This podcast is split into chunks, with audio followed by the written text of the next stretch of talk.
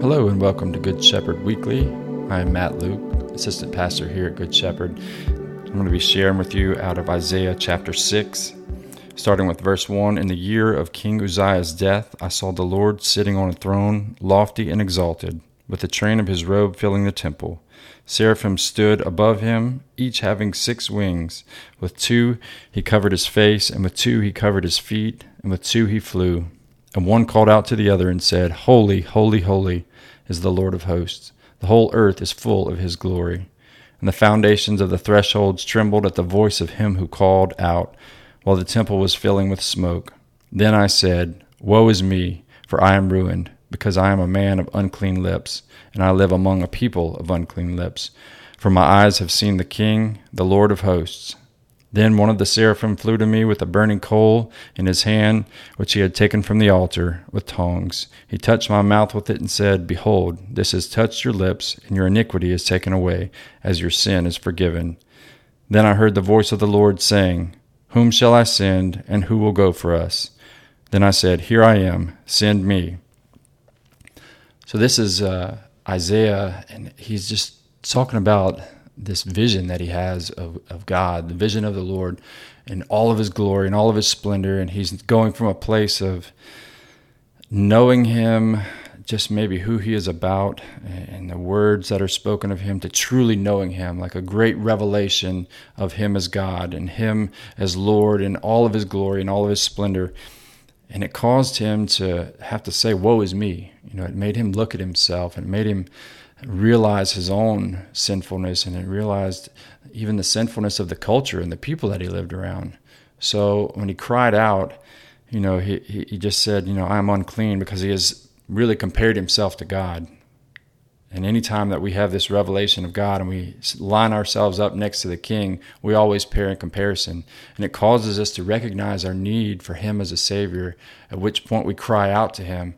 And we just declare his holiness, and we declare his goodness, you know, and at that point comes in the forgiveness that it talks about. But then there's a change that's taken place. He's been forgiven. He's seen God. He understands his goodness. And then God has a need, and he's saying, who's going to go for me? Who am I going to send? You know, and it's at that point that Isaiah's like, send me.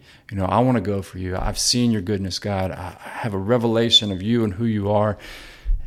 And I know that you've forgiven me through Christ and his sacrifice on the cross. And I want to give my life to you. I want to be used by you. I want to be used for you. And I really believe that that's something during this day and during this hour that we could really pray for and need. Again, it's not just a one time that we come to recognize Jesus as Lord, but just a fresh revelation of that. As him as the King, as him as the Creator, as him as our sacrifice that was given for us, that we might have forgiveness and redemption.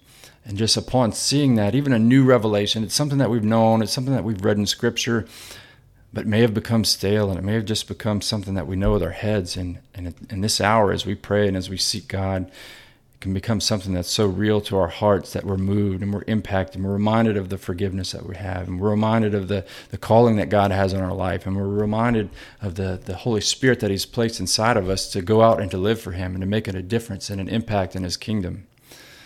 So, Father, we come to you now, so grateful, so thankful, Lord, that you would come to us, a wicked and rebellious people, God, and you would come to redeem and rescue and save us, God. And you sent Christ on this earth to not only live for us and die for us, but to rise again for us, Lord. And so we're grateful for that today and every day, Lord. And I just pray for myself and for all of us as a body that we would have a new revelation of Christ.